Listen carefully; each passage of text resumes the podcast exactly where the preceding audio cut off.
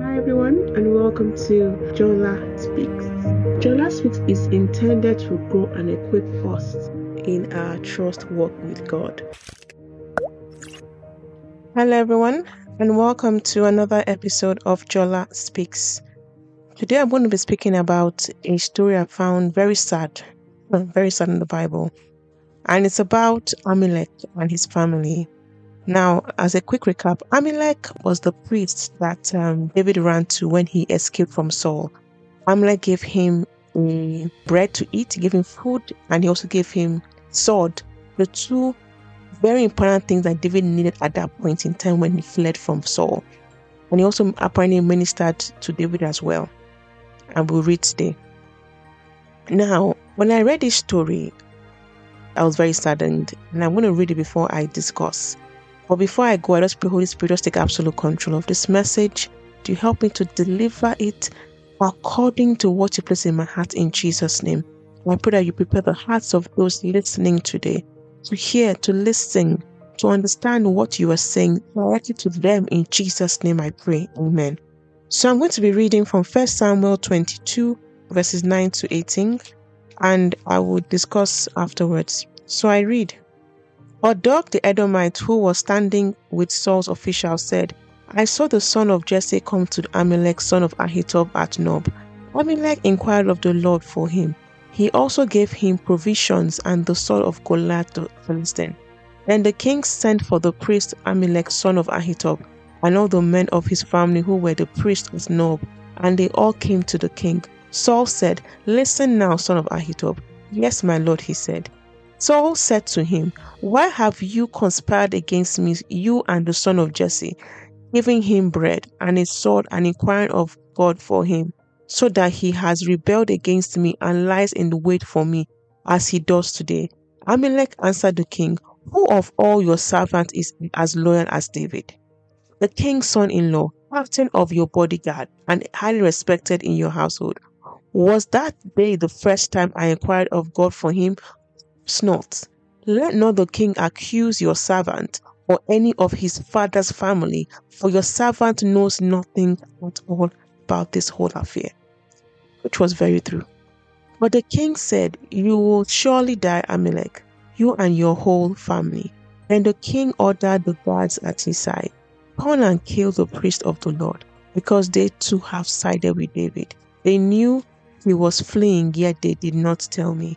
But the king's officials were unwilling to raise a hand to strike the priest of the Lord. The king then ordered Doeg, You turn and strike down the priest. So Doeg the Edomite turned and struck them down. That day he killed 85 men. 85 men who wore the linen ephod. He also put to sword Nob, the town of the priest, with his men, with its men and women, its children and infants, and its cattle, donkey, and sheep. So essentially, he wiped out Nob because the king was scared of a man called David, and yet he could not still kill David. One man. Saul was ready to wipe out his people that he was supposed to be ruling, the people he was supposed to be ruling because of David. And I stopped there. You know, when I read this message, I was very disturbed. I'm like, God, Ahimelech, one did not know that David was on the run from Saul.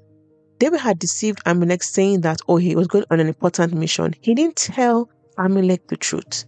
Yet, Ahimelech is paying with his life and his entire family and his entire city for something that he was not even he was not even aware of.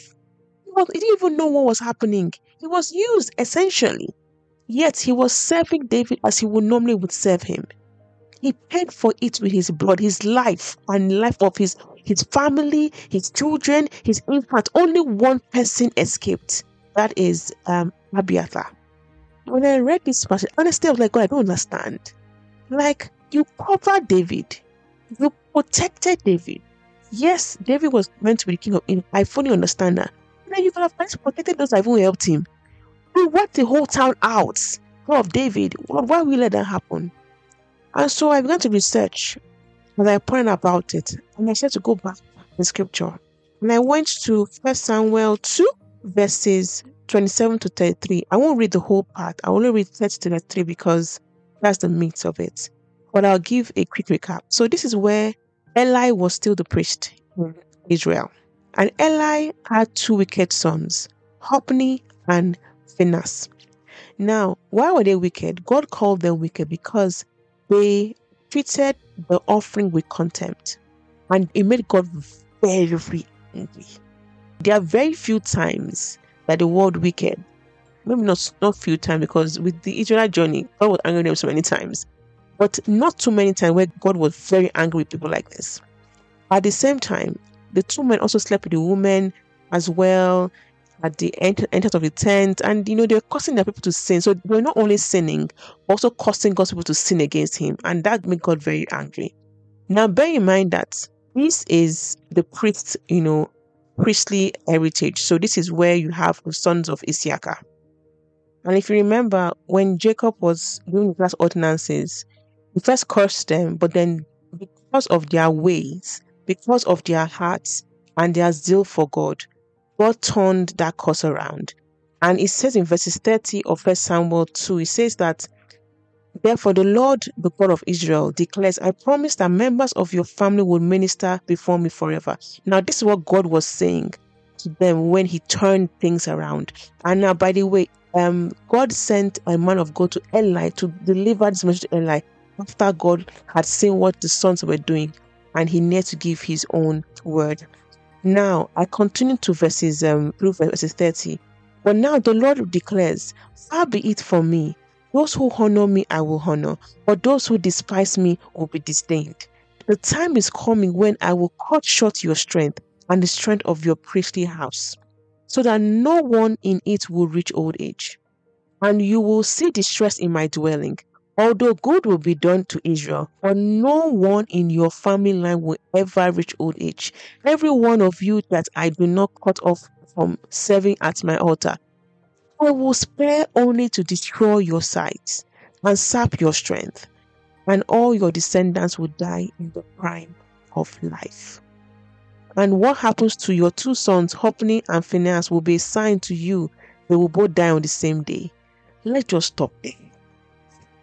So you see, just so I can give the link. Ahimelech was son of Ahitub, right? Or let me start from Eli. Eli was father of Hophni and Phinehas. Phinehas was father of Ahitub. Ahitub was the father of Ahimelech. That's the link. So Ahimelech was a descendant of Eli. And so you see that, you know, when God um, made those words that time and cursed them, Phinehas and Hophni died on the same day. Two sons. You know, that seemed grave at that point in time. But this time, the entire Nob died in one day.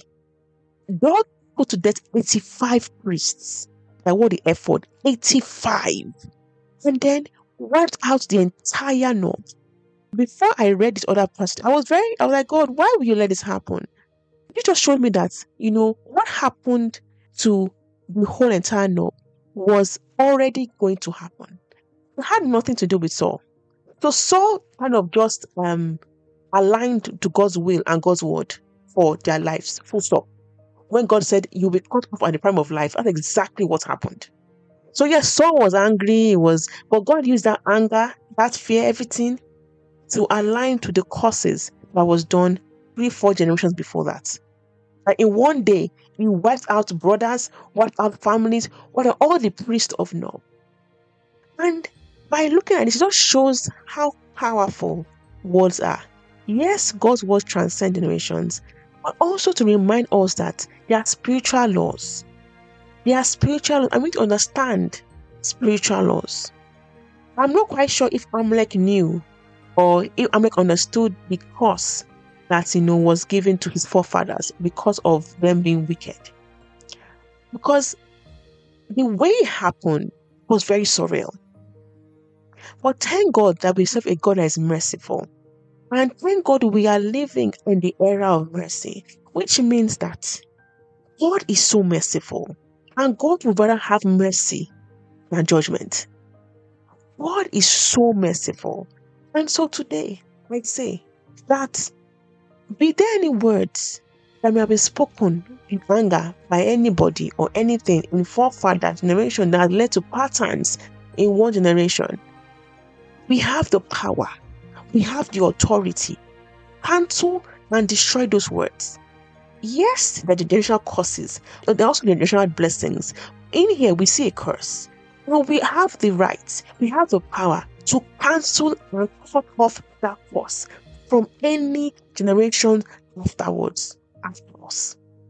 And so I would encourage you, even me myself asking about it, are there any friends you've seen? Maybe something happened to your grandmother, something happened to your father. Those trends, they may not be so obvious, they won't be so glaring, but we need to ensure that whatever it is, if it's something that is not of God, it is evil, we need to cancel and destroy it. We need to cancel and destroy it so that they don't happen in future. Because think about it. If maybe um Eli's sons or maybe Eli's sons' children, right, fought to break that curse, kept praying with God to break that curse, they would not have lost their whole generation in one day, or the whole town. They wouldn't have. But then it happened because the curse was still hanging on. Let's take our time to really pray this and cancel any curse. Rebuke it. We have the power, we have the authority to. We are in the era of mercy, and God will fight for us. God will fight for us. Yeah, today is a very was a very tough message. I was like, God, what is this? I'm like, why did it happen? But then when God made it clear it was not about Saul. Saul was just enabling the word to come to pass. It was not about him. It was already spoken into the future. So you know how I say God has gone to the end. Literally, he gone to the end of the movie. He has watched it. He's now back helping us walk through because he knows exactly what's happening. He knew Ahimelech would be killed when David went to meet him. He knew. Everything was aligning to his will. Everything. God help us. God really help us. And I pray right now, if anybody is under any curse, any generational curses, whatever it is, right now, we cast them down. In Jesus' name I pray, man. Now you're giving us the authority in heaven and to cast down. And we rebuke it in the mighty name of Jesus, I pray, man. Thank you, Father. And we still our prayers the blood of Jesus. Thank you, Lord, for your word today. I pray that, Lord, you continue to help us and give us the strength and lead us and even show us where we need to really focus on our prayers on. Perhaps the spiritual loss, whatever it is, Lord, help us in Jesus' mighty name. I pray, Amen. Thank you for listening to me today. God bless you. I love you. Bye.